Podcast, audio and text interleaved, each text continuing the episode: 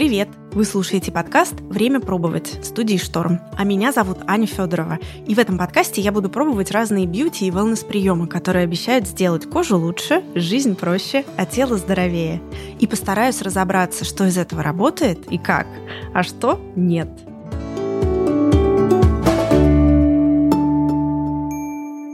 Последние полтора года я в интуитивном питании. И скажу честно, я с детства не чувствовала себя так хорошо и свободно в отношениях с едой.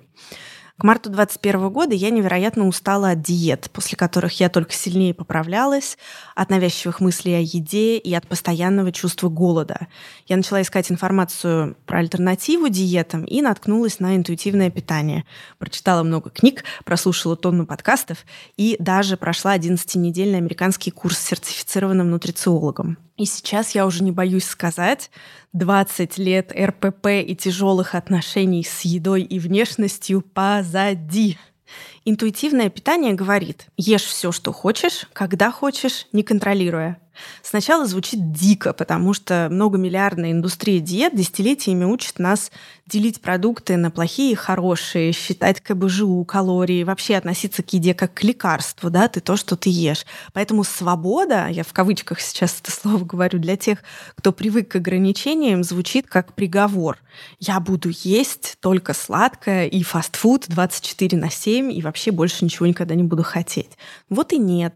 Теперь, когда мне можно абсолютно все в любых количествах в любое время, я легко могу выбрать, ну, например, салат вместо десерта не потому, что я считаю, что он полезнее, а потому что мне его хочется. Да, вот хочу свежий, хрустящий сейчас салат.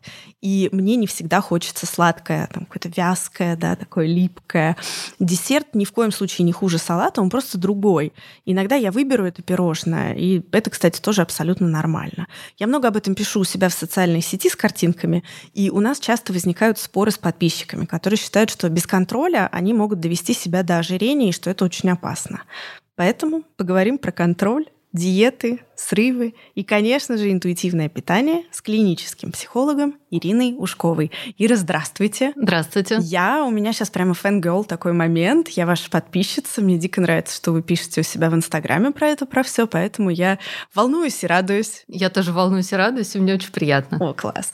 Ну и спрошу сразу, как у специалиста, что же это такое интуитивное питание, чем это отличается от диеты? Тогда давайте с диеты начнем. Угу. Диета — это система правил в отношении питания, и это внешняя система. То есть это какие-то рекомендации, неважно какие. Подсчет калорий, КБЖУ, размер порции, то есть все это контроль. Время, когда, да, можно Время, есть, да, то есть когда нельзя. Внешние пищевые правила, которые руководят э, пищевым поведением человека. То есть ты не сам решаешь, а... Я, например, хочу есть, и такая, нет, мне сейчас нельзя, потому что сейчас уже там 18.30, а я ем только до 18. Да, Значит, или интервал мне можно только там через 3 часа, угу. или углеводы я ем отдельно от белков. А интуитивное питание – это... Мне очень нравится формулировка Кристи Харрисон, что это система заботы о себе. То есть это не только про еду, и не столько про еду, сколько про вот действительно заботу о себе, при котором ты ориентируешься на собственные сигналы тела. Голод, сытость, усталость, приятные, дискомфортные ощущения, эмоции в том числе. То есть это такой, в общем... Сильно шире питание получается. Да, но это такой гармоничный э, стиль жизни и пищевого поведения в том числе. Угу. У нее есть очень классная книга, где она как бы разоблачает все мифы вокруг диет, вообще диетической культуры, диетического мышления. Я ее прочитала и прямо почувствовала, что у меня гора с плеч свалилась, что я могу жить свободнее.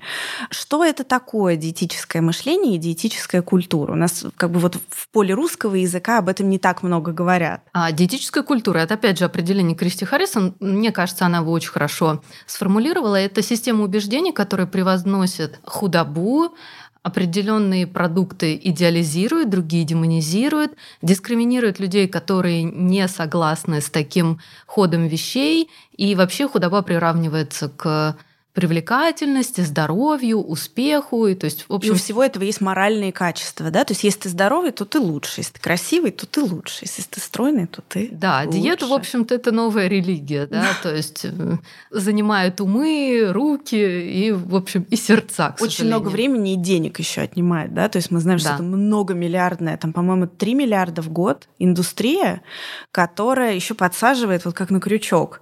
Потому Она что этом... работают ли диеты?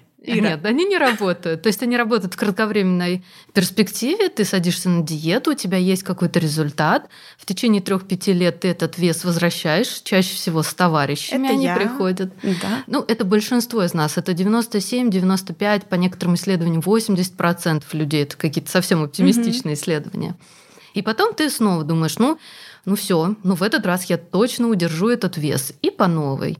С каждой диетической попыткой все сложнее и сложнее сбрасывать вес. Большинство из нас это знакомо. Мгм. Ну. И в голову никому не приходит, что это виновата диета, а тебя как бы учат, что ну ты что-то неправильно делаешь. Конечно. Это ты, ты неправильно сидишь на диете. Да, то есть надо было лучше стараться, лучше следить за собой. Ну а движение вы подключили или нет? Ну а что вы, деточка, хотите, да? Вот, ну, надо стараться ради Мгм. такого тела, надо поработать. А вообще диетическое питание это же где-то в 90-х, да, придумали нутрициологи Эвелин Триболи и Элиз Райх. Эм, интуитивное термин. питание, А я сказала, диетическое. я сказала диетическое питание. Да. Ну хорошо, что я с психологом сейчас сижу. Что это обо мне говорит? Ничего особенного.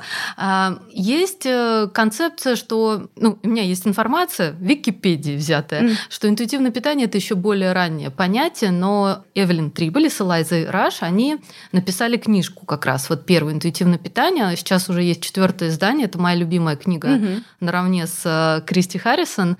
К сожалению, она не переведена на русский, но вроде бы обещали, что когда-то переведут, я слышала. Но и они, да, эту тему развивают активно и проводят исследования не они, а уже другие последователи.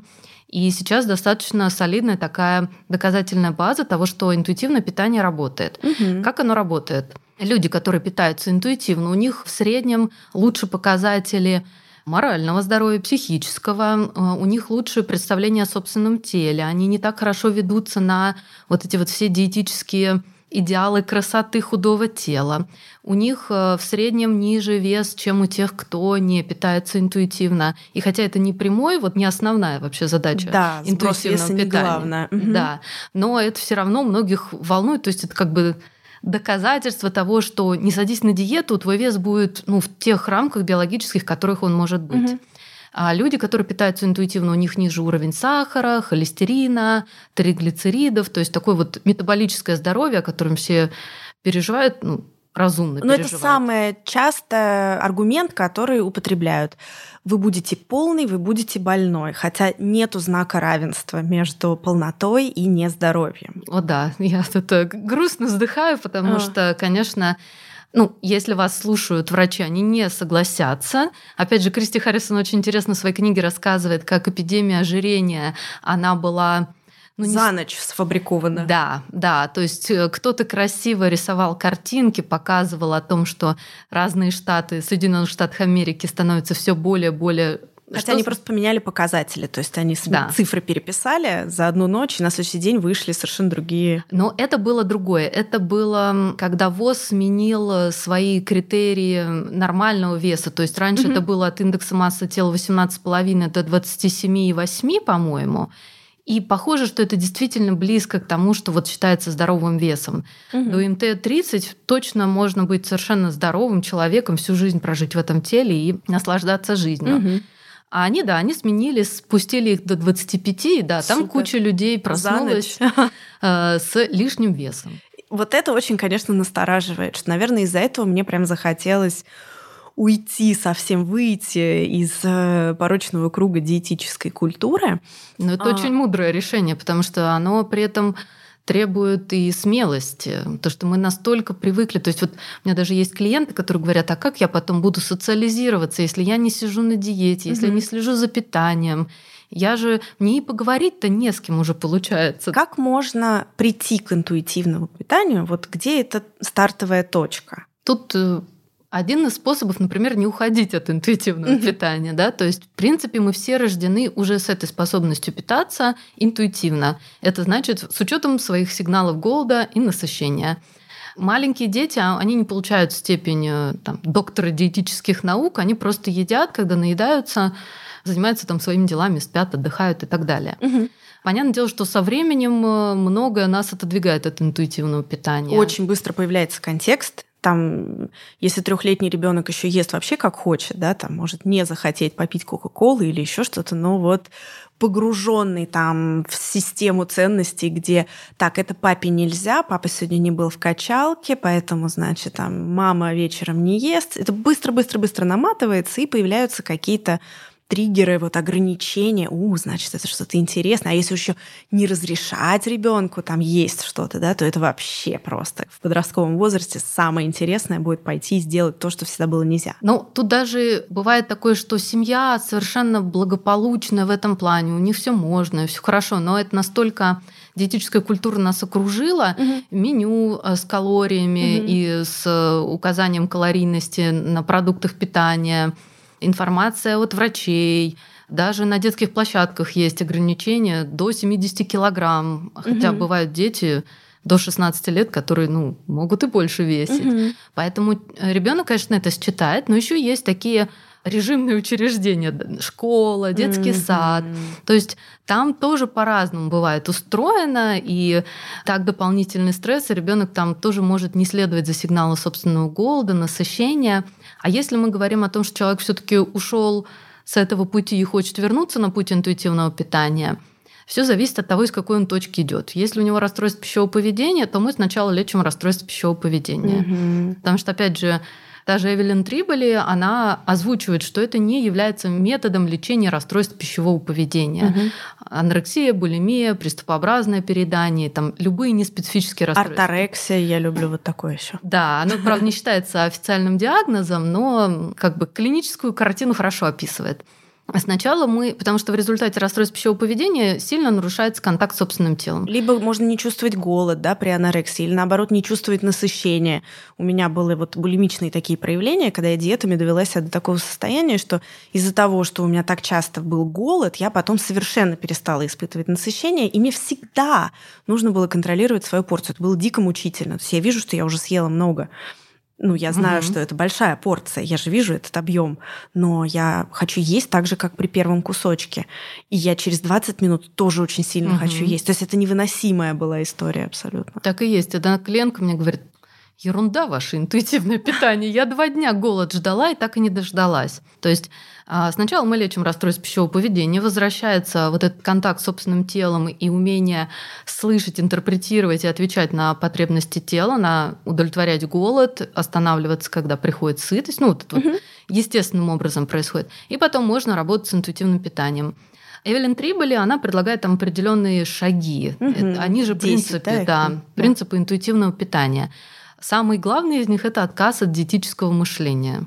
То есть перестать связывать свое питание с весом, потому что это, конечно, не напрямую связанные вещи. Если бы мы могли все контролировать свой вес с помощью питания, ну мы бы все были, скорее всего, крайне истощенными, крайне спортивными как мы смотрим по сторонам, этого не происходит. Да. Да? Люди на улице все еще разных комплекций, роста Не потому веса. что они ленивые, а потому что диетическая культура очень любит забыть, что на вес гораздо сильнее влияет стресс, ваше окружение, где вы живете, в каком районе вы живете, где вы родились, что было с вашей мамой, когда она была беременна. Да даже такие есть сейчас исследования. Ну что-то на что мы ну, вообще никак не можем повлиять. Ну и биологически, генетическая предопределенность веса, она очень высокая, там порядка 60%. Ого. Это нам показывают близнецовые исследования, когда сравнивают однояйцевых близнецов, то есть они генетически идентичны. Угу. Их вес больше похож друг на друга, чем на, там, например, приемных родителей. Угу. К вопросу о том, что Конечно, все привычки закладываются в детстве, во всем виновата мама, плохо кормила или хорошо кормила. И у разнояйцевых близнецов ну, больше различия, чем у однояйцевых. Поэтому это очень видно на пляже. Ты приходишь, и ты прям видишь семья. Да. Вот они там, не знаю, все высокие и худые, другие там в большем теле. У кого-то мышечная масса, у кого-то там какое-то жироотложение в определенном месте. Ну, угу. то есть, как я говорю, можно, конечно, плевать против ветра, но прилетит вот сюда потом обратно, да, да когда ты пытаешься вот эту вот биологическую природу свою преодолеть. Ага. То есть мы отказываемся от диетического питания. Мы говорим, все это мне неинтересно. Какой следующий шаг? А, внимание к голоду. То есть голод нужно удовлетворять едой.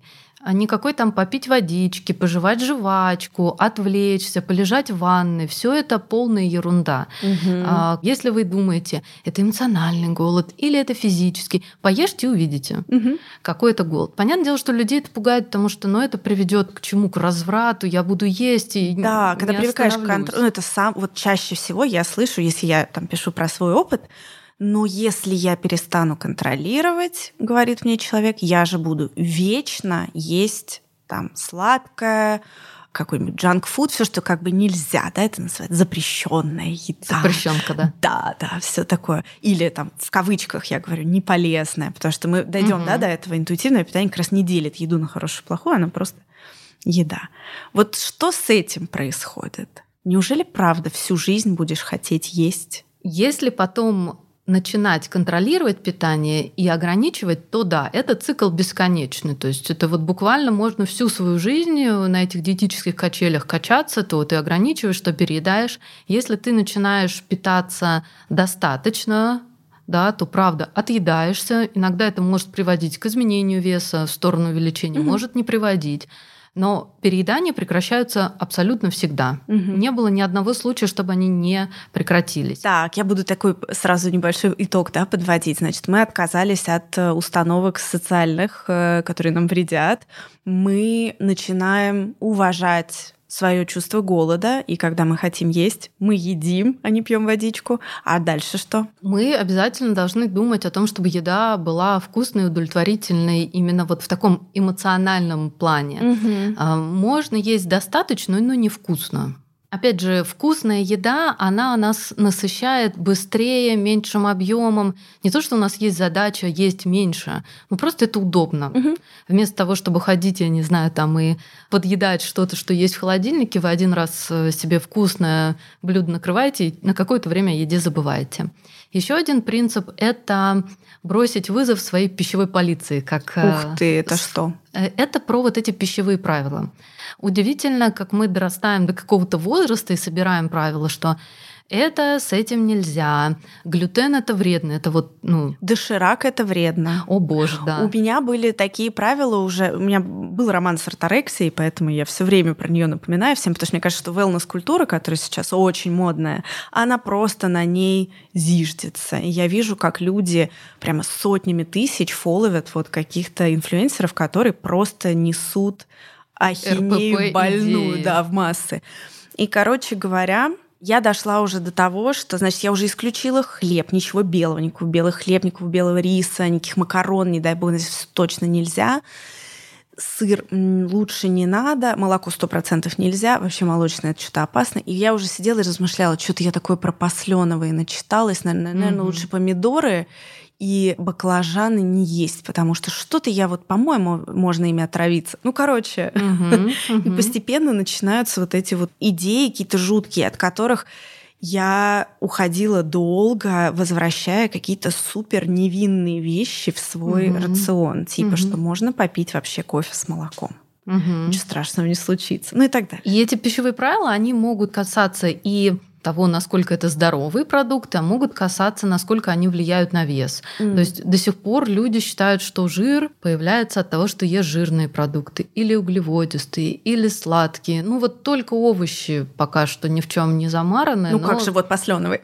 Ну посленовый, помидор так вообще ягода. Картошка страшная. Ну кар- картошка, ну как вы можете говорить, что это овощ? Это же вообще яд. Ну, да, мы тут шутки шутим, конечно. И есть в интуитивном питании также а, работа с эмоциями. Мне кажется, самый спорный момент, mm. потому что, опять же, диетическая культура очень классно все извратила и демонизировала даже эмоциональный голод, то есть, когда человек ест для того, чтобы с помощью еды получить какие-то положительные эмоции. Угу. Вообще это совершенно нормально. Опять же, младенцы, когда мы все были маленькими, мы с помощью еды и успокаивались, угу. и наедались. И у нас есть... Чувство вот комфорта. Да. То есть у нас есть биологическая связь между едой и приятным состоянием. Когда угу. эта связь нарушается, это большая проблема происходит. Да? Поэтому это совершенно нормально для того, чтобы поднять себе настроение с помощью еды, что-то угу. отпраздновать. А, в интуитивном питании также предлагается работать с эмоциями, потому что они выражаются в том числе телесными ощущениями, ну и не отвечать на эмоциональные состояния с помощью еды. Но мой опыт показывает, что человек, который наелся, он практически никогда не прибегает к помощи еды для того, чтобы успокоиться. Потому что еда не настолько хорошо действует, как хотелось бы. Угу. Для сытого человека. Угу. Для голодного, конечно, это работает, потому что ты там, не знаю, сидишь на какой-нибудь низкоуглеводке, бегаешь целый день там, а потом наешься, и тебя сразу вот, ну, шарашит таким дофаминовым удовольствием. Mm-hmm. Для человека сытого еда это ну какая-то привычная вещь. Можно всегда, поэтому это не приносит уже такого большого удовольствия. Это правда. Я сейчас так смотрела в потолок, оценивала, в каком я сейчас состоянии. Я на начальном, на самом деле, пути интуитивного питания. Я только где-то полтора года ем, прихожу в себя, в среднем около четырех лет, вот как раз Кристи Харрисон, я у нее слышала, что вот оценки такие, средняя температура по больнице 4 года, но интуитивное питание классная история, где у всех по-своему. Угу. Кто-то поправится, я поправилась где-то килограмм на 15, кто-то не поправится, может быть, у меня уйдет вес угу. в другую сторону, может быть, нет, может, моему телу комфортно вот в таком виде, это тоже окей, это там отдельно еще тоже об этом поговорим, про движение, да, чуть-чуть попозже. Но вот эта вот история как раз о том, что я всегда считала, что я ем эмоционально, и что это мой способ что-то отпраздновать. У меня еще такой был, я любила праздновать едой. Сейчас у меня гораздо спокойнее, и правда я такая, может быть, я не очень сейчас хочу, может мне пойти ванну принять. Не потому, что это вот как диетическая культура, а потому что я слышу свою оттенку, я устала, там, я болела, я не знаю, у меня болят ноги. Ну чем мне сейчас эта еда поможет? Вообще ничем. Пойду-ка я там на массаж. Угу. Mm. Еда помогает, просто она не настолько помогает, как хотелось Да, и не так бы, ярко. Да. То есть, ну, поела и поела, mm. хорошо, молодец, умница. Просто это не будет э, заменой, не решением проблемы. Это всем становится ну, достаточно быстро очевидно. И снимает стресс вокруг этой ситуации, потому что вокруг эмоционального еды угу. столько всего. Во-первых, все время всем как-то тыкают в нос, это неправильно, угу. вы очень неправильно делаете. Как будто бы даже забирают возможно, ну, угу. валидацию этих эмоций. Тебе вообще нельзя быть. Что угу. ты? Угу. Ну, опять же, я говорю, это происки диетической культуры, которая извратила совершенно все. Естественные потребности тела, голод. Мне очень удивительно, когда люди говорят, знаете, я не чувствую голод. Я думаю, боже мой, это же страшно, что вы голод не чувствуете. Что бы было с нами со всеми, если бы мы не чувствовали боль? Mm. Тебе там, не знаю, палец отрезал, а ты не чувствуешь, смотришь, думаешь, что это такое с моей mm-hmm. рукой. Также и голод. Он нам сигнализирует о том, что закончилось топливо. Мы же не ожидаем, что телефон будет работать, если разрядился. Да. А человеческое тело, пожалуйста. Ну, какие-то естественные вещи, вроде как голод, замечать свои сигналы тела, питаться для того, чтобы поднять себе настроение, все диетическая культура демонизирует и говорит ай-яй-яй. Угу. А мы говорим можно. А дальше что? Есть отдельный этап, когда человек пытается вернуть свою жизнь движение, тоже интуитивное. В каких-то первых изданиях там было не про движение, а про физическую нагрузку, но потом они ее переформулировали Мягче. именно. Да, угу. потому что, опять же, движение, вот если внимательно заметить, как проходит жизнь, то мы ну, много чего делаем, не знаю, помойку выбрасываем какие-то отходы, не знаю, там застилаем кровать, поднимаемся по лестнице. Ну, даже если везде лифты, чаще всего не удается этого избежать. Угу. То есть, ну, физической активности, может быть, стало и меньше, но... Но она все таки какая-то есть. Да, да, потому что, ну, вот просто сидячий образ жизни Это всё. редкость. Потребность э, в движении – это тоже одна из физиологических потребностей, на которые мы должны отвечать. И надо искать тот вид движения, который вам приносит удовольствие. Потому что движение ради похудения, ну, это Каторга. путь к ненависти, да. Ну, то есть формируется отвращение к этому э, виду движения, и именно поэтому люди сначала покупают абонемент в фитнес-клуб, потом бросают все эти занятия, жалеют э, деньги потраченные, голову пеплом посыпают mm-hmm. о том, что они вот такие транжиры и... и в связке часто идет, что так, все, я беру сейчас, я возьму сейчас только ПП, значит, спорт, потом слетела уже, ну ладно, все, я уже есть, перест... уже ем все подряд, ну, можно и, и, и на спорт забить угу. все. Вот они как бы не разъединяются между собой. Еще я хочу такую вещь проговорить про стигму, связанную с полным телом и движением, угу. потому что полным людям тяжелее войти в спорт, чем стройным, потому что есть порицание общества. Оно может быть откровенным, да, там какие-нибудь закатывания глаза в спортзале, зале, фырканье, презрительные взгляды в раздевалке. Может быть такое, может быть, как это сказать, такой пассивно-агрессивная поддержка. Молодец, у тебя все получится. Так, как будто бы то, в каком ты сейчас теле, этого недостаточно, но ты похудеешь, у тебя получится, ты будешь вот нормальный. То есть даже вот такая поддержка, она может на самом деле быть э, разрушительной.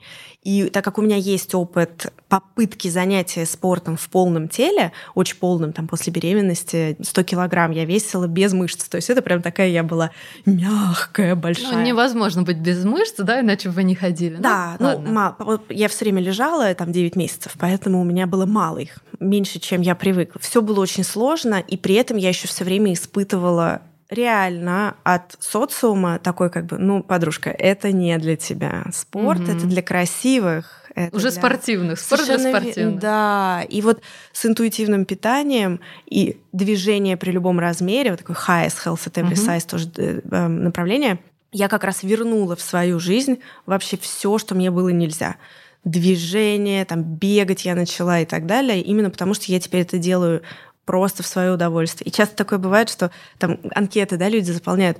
А что бы вы хотели, как, каким вы себя видите, когда mm-hmm. вы похудеете? И люди пишут, у меня будет красивый гардероб, я буду заниматься спортом. Mm-hmm. И вот, ну, я, это мое, mm-hmm. да, я от, от себя говорю. И я сразу себе купила красивый гардероб на полное тело и сразу начала заниматься спортом. Типа, почему я не делаю это сейчас? Если мы возвращаемся к интуитивному движению, то это именно реализация вот этой потребности тела двигаться. Мы, правда, не созданы для того, чтобы сидеть по 8 часов и когда смотришь на какую-нибудь кошечку, которая просыпается, она обязательно передние лапки потянет, угу. задние потянет. Нам было бы хорошо тоже замечать, потому что эта потребность тоже есть. Поэтому в рамках интуитивного питания мы отказываемся от идеи того, что мы занимаемся для того, чтобы влиять на форму и угу. вес, но мы занимаемся для того, чтобы нам было классно, для того, чтобы было хорошее здоровье, потому что регулярное движение это один из факторов, который напрямую влияет на профилактику вот, метаболических нарушений, высокого артериального давления, высокого уровня холестерина, снижает, опять же, регулярное движение уровень сахара в крови. То есть это такая и профилактика, mm-hmm. в том числе лечение, ну, не надо исключать медикаменты, которые назначены, но как дополнительная и тоже важная часть движению, ну, это важно для того, чтобы сохранять наше здоровье. Да, и психологическое тоже. Ну, реально повышает настроение. Да, это правда. Так, и если я не ошибаюсь, мы уже почти где-то в самом конце, да. где... Мы, может, что-то пропустили, но я не думаю, что это вот прям настолько критично. Ага. Последний пункт, он называется gentle nutrition, то есть это такое мягкое питание, когда мы с помощью... А, бережное питание. Бережное, Я тоже пыталась, да. как бы мне это перевести, да, такое. Да, то есть когда с помощью еды ты воздействуешь на собственное тело, пытаешься достичь какого-то результата, но не для того, чтобы похудеть, а для того, чтобы себя лучше чувствовать. Угу. А, потому что у нас у всех есть, конечно, какие-то свои личные предпочтения, особенности организма, и не на все продукты мы реагируем одинаково. Угу. И нам важно это замечать и думать от того, что вот если я пью 4 чашки кофе в день, я чувствую себя плохо. Может быть, не стоит сократить количество выпитого угу. кофе. Или, может быть, после каких-то продуктов я чувствую жогу или еще какие-то состояния. Или, в общем, экспериментировать с этим, смотреть на свою реакцию – Эвелин Трибли говорит, что это один из... Ну, то есть все эти принципы можно осуществлять практически одновременно, нет жесткой последовательности. Кристи Харрисон говорит, что, скорее всего, gentle nutrition, вот это вот бережное питание, это что-то отсроченное. И я с ней согласна, потому что я очень, да, очень уж такое вот э, становится сложным отследить эту Тонкая грань. грань между диетой. Как да. я вот, ну, расскажу как человек, который недавно только погружен, именно как мой опыт. Когда я узнала про интуитивное питание, первое, что я полезла делать, так, а что, я там, листать книгу, а где рецепты-то, что мне есть, как, как мне надо делать-то, что надо делать, как мне надо правильно есть, где мануал, да, вот рецепт. И нигде нет. И, например, вот в подкасте той же самой Кристи Харрисон, она, когда берет интервью, они всегда Gentle Nutrition так очень очень осторожно, обтекаемо обходят, чтобы это не превратилось в очередную диету, в способ контроля, регуляции и прочее. И я вот понимаю, что я только-только на мягких лапах начинаю подходить к этому состоянию, где я действительно впервые в жизни готова не от мозга вечером нельзя жрать, а от ощущения. Не будет ли у меня изжоги там или... Угу. Или я все-таки очень голодная, и я съем сейчас ну, небольшую порцию. То есть вот, вот такое отношение без головы. Как будто mm-hmm. бы мой, мой живот, мое тело mm-hmm. разговаривает. Но очень-очень аккуратно. Я прям все время сверяю часы.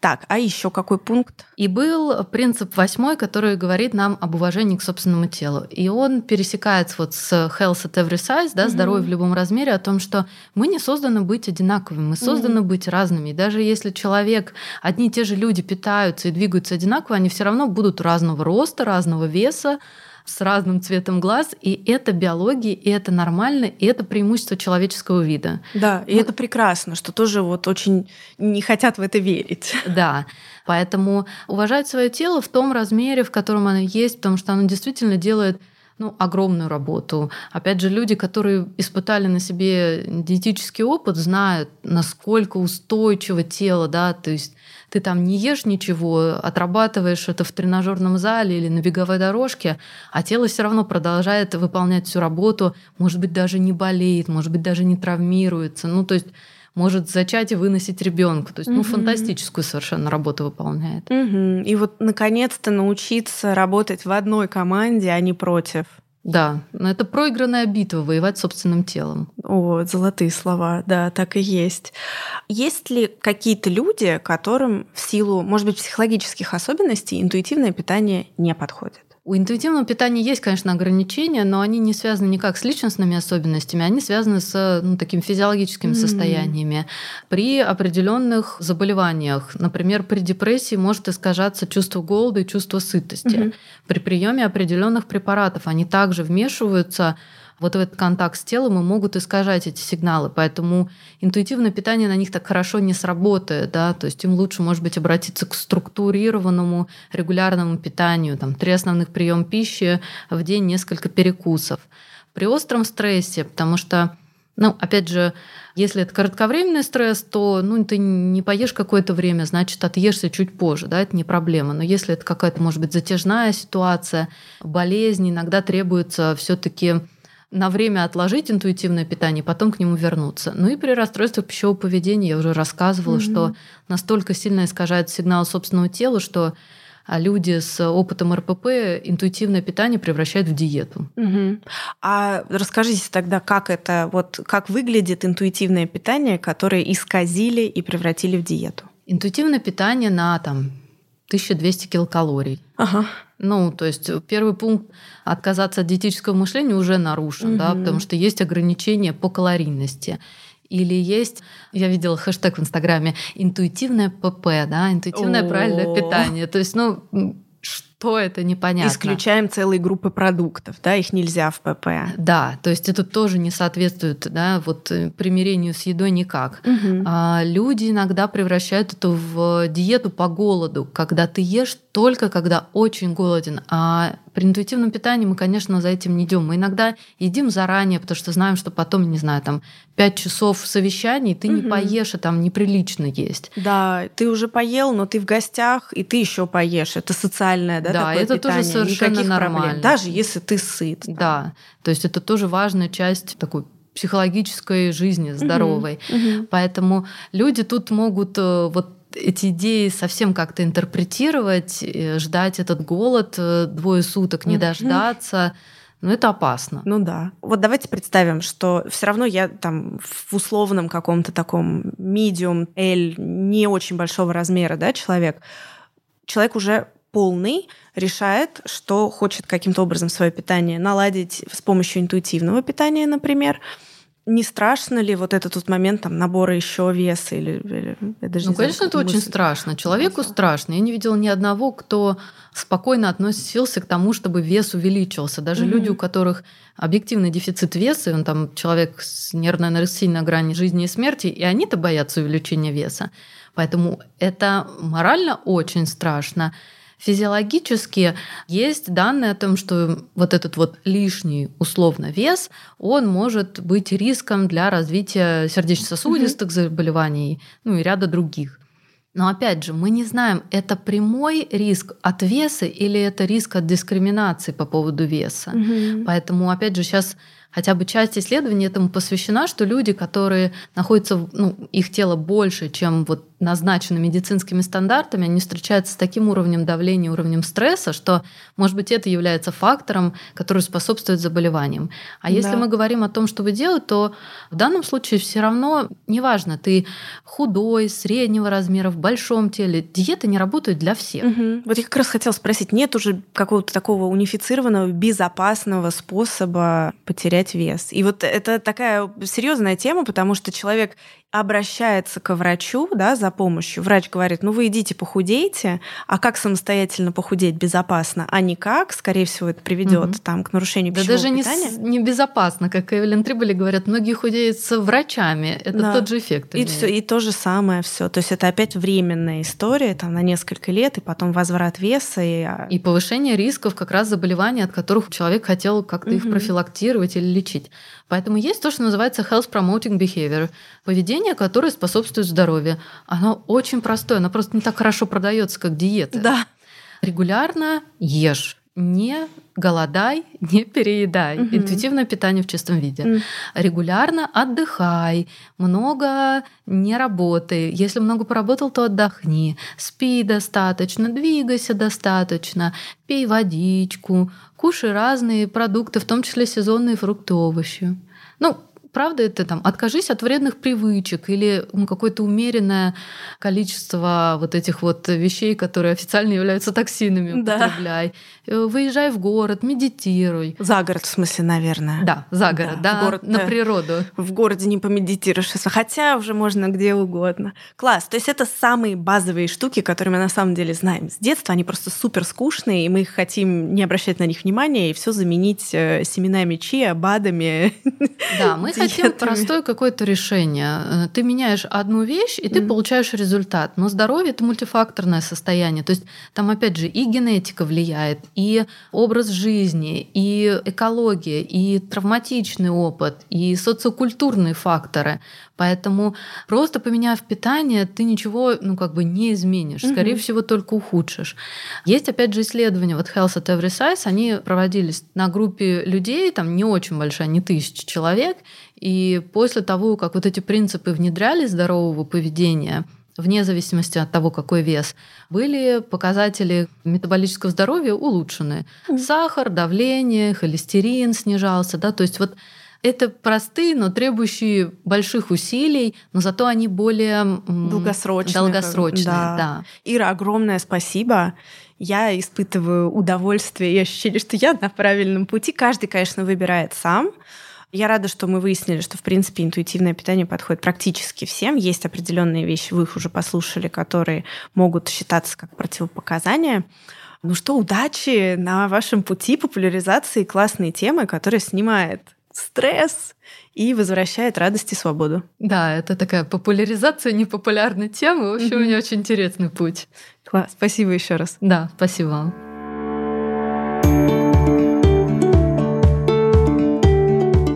Вы слушали подкаст «Время пробовать». Оставляйте свои отзывы и оценки в Apple подкастах, подписывайтесь на нас в Яндекс Музыке и ищите новые выпуски во всех подкаст-плеерах. Этот подкаст мы делаем благодаря поддержке компании «Николь». Это эксклюзивный представитель профессиональной уходовой косметики «Кристина».